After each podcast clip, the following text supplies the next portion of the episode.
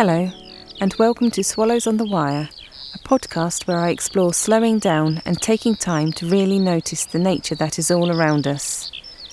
I invite you to join me as I delve into the fascinating joys of the natural world and all it gives us if we stop for a moment and pay witness to its wonders. In this episode, I take a look at the small wild in my weekly diary from the 18th to the 24th of July 2022. This week concludes a full year of nature watching with something written for each precious day. Swallows on the Wire will be back later in the year. Monday, the 25th of July. The large birds take to cooler skies moved on blustery winds. Red kites, buzzards, crows, and black backed gulls. They soar, twist, and turn on powerful wings over golden cut fields where barley and wheat have been stacked.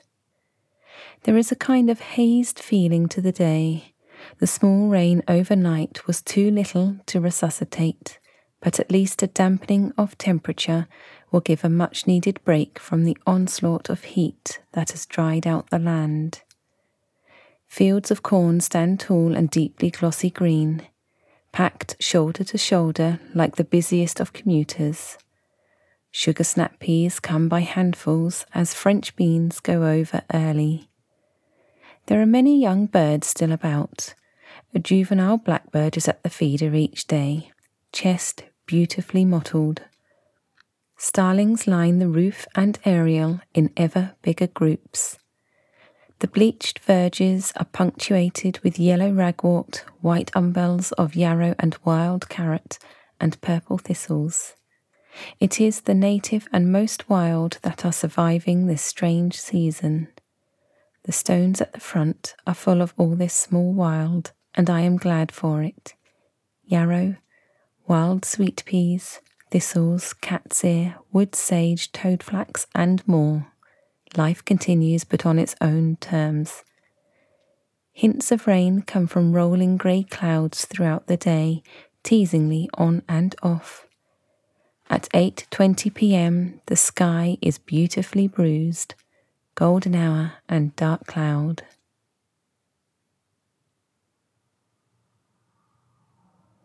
Tuesday, the 26th of July. Mr. and Mrs. Blackbird and their juvenile come together at morning to eat and take turns bathing. Mr. Blackbird is looking incredibly ragged, as the males often do at this time of year. Feathers ruffled, torn, and missing, a testament to his hard won wins over summer. Sparrows have taken to the elder tree, gorging on berries that are turning to their dark, glossy black. Walking through the village, there is evidence that the roads have melted in patches, slick black sheens, further impact of the heat we have had. Bindweed and thistledown, ragwort and yarrow fill in the verges and under trees. Mallow and great willow herb adding pinks and purples to the palette. It is overcast and still a new brood of fluffy baby sparrows come to the feeder together. Many gulls circle in a feathered, slow cyclone above the fields, their white and grey shapes becoming lost against the grey and white clouds that fill the sky. There is hard drizzle in the afternoon. Blackberries turn glossy and dark.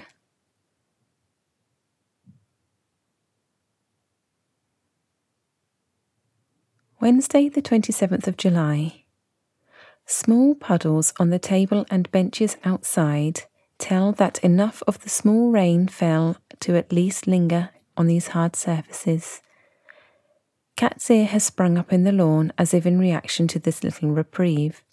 The small bursts of yellow stand proud out of the brown grass. Gatekeeper butterflies sit on the wild oregano that has flowered purple heads the waterfall of brambles that tumble from high up to spill over the greenhouse is full of the immense chattering and bubbling and clicks and squeaks of many starlings. A donkey brays loudly in the distance, and a buzzard cries up high. Voices carried far in the morning air. teasels are wearing their crowns of purple, which the bees enjoy very much. The sun is strong again, and I bathe my face in its early warmth. A soft breeze blows occasionally against my cheek. On a small walk with Mum, we look for the swallows and find only one or two stragglers darting across the sky or swooping low over a field among house martins feeding. Standing next to them, the corn shows itself to be immense in height, towering over our heads. Umbellifers spread their frothy white heads in the banks, luring in a variety of insects, including wasps and soldier beetles. Sloes are ripening. The sky looks thunderous and threatening, but it is all an empty promise. Thursday, the 28th of July. Blackbirds and chaffinch are first at the feeder. The blackbirds have taken to bathing in the bigger tray on the lawn, tucked under the light green hanging leaves of wisteria. With the drop to more normal temperatures, there are signs of recovery. The neon pink and white rose has opened new flowers. Ragwort, previously dry and ragged, has sent out new little suns. The salvia hot lips is dotted with crimson and white, and bees of varying kinds are making the most of it. The wind has shaped a blanket of soft clouds into ripples and bars across the sky. In the field at the front, the sweet corn that stands easily seven foot tall waves huge, long leaves in thick and glossy streamers. Heads of pale froth float like anchored ribbons when the wind blows. Shoulder to shoulder, they stand as an army. Crops are being taken down early, and the dust that plumes from them coats everything in filmy sheens. The cats arrive home filthy and with fur full of it. Sunflowers glow in the remnants of late evening sun. They are small and short this year, stunted by heat, but a smile all the same. Friday the 29th of July. 6:30 a.m. and the sky is a perfect pale blue with not a cloud to be seen. Merely seconds after I filled the feeder, it is swamped by at least 20 starlings and one collared dove. Fat and fluffy baby sparrows come next when the cacophony of squabbling dies down, and then the great bulk of the wood pigeon. The heat returns not as ferocious as a week ago, but strong and building on the parched world. I sit in shade and watch the back of long grasses pressed forward on a gust of wind. The same exhale showers hawthorn leaves down in a storm. There is enough leaf litter on the crisp brown grass that it looks like autumn has come early. The trees are saving themselves by discarding what they can the down of thistles and dandelions float gently in the air like dust motes, lazily twirling and bobbing on invisible air currents. There is a dry rustle all around. A wren calls a high pitched peeping sound from within the boughs of a tree. It is so small it seems impossible, and as it moves down the tree line, it disappears altogether, leaving only its voice. Saturday, the 30th of July. A goldfinch sits in a cloud of thistledown, its legs lost in the white as it happily pecks away at the seeds. Errant tufts escape and float away on the breeze. Great willow herb is going to seed also, and delicate strands of white cling between petal and flower. By morning it is very warm, but with squinting light, the sun sitting behind white cloud momentarily breaking through before being hazed again. Green gages are temptingly close to ripe. An occasional crashing sound comes from the tree line as apples fall prematurely, small and hard, into long dry grass below. Buzzards are mewling up high, circling on warmth and wind. The sun has made it through, but the wind still blows huge white clouds across the blue. It doesn't last, and the sky fills again with grey, and the heat is pushed down heavy upon us. White trumpets of bindweed face upwards, straining towards the sky, dotting out of the grass, calling to small insects that fill the cones.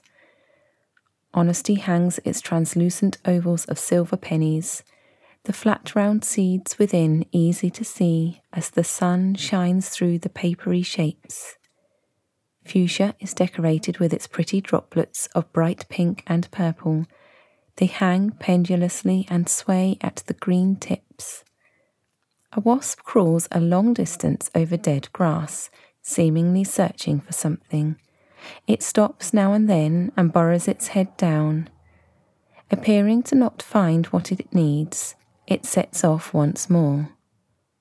The buzz of flies crisscrosses lines in the thick air.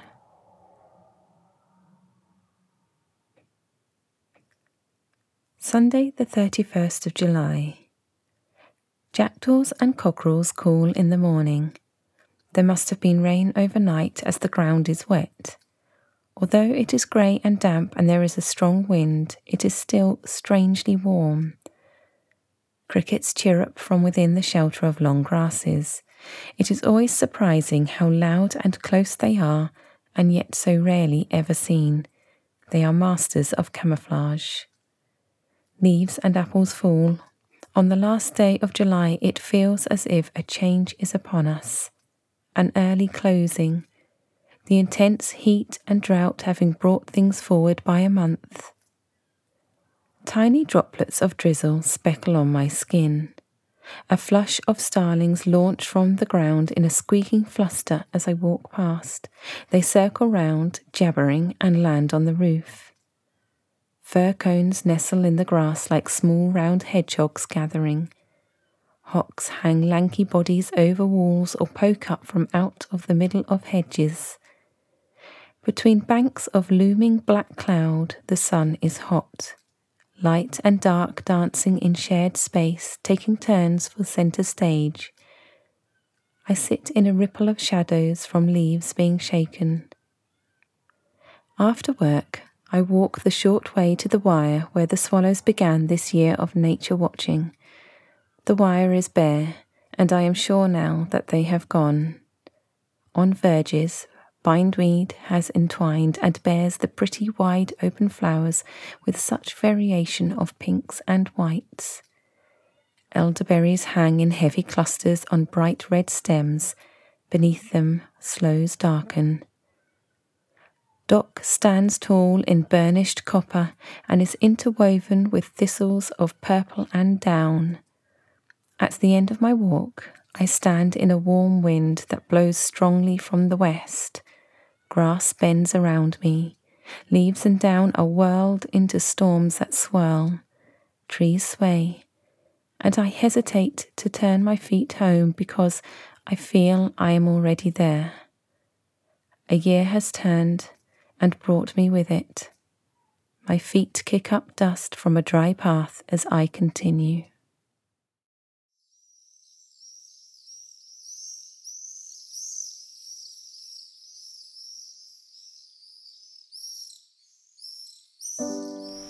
Thank you for listening to Swallows on the Wire. You can follow Swallows on the Wire on Instagram at Swallows on the Wire, or follow more of my works by visiting my website jenny-may.com.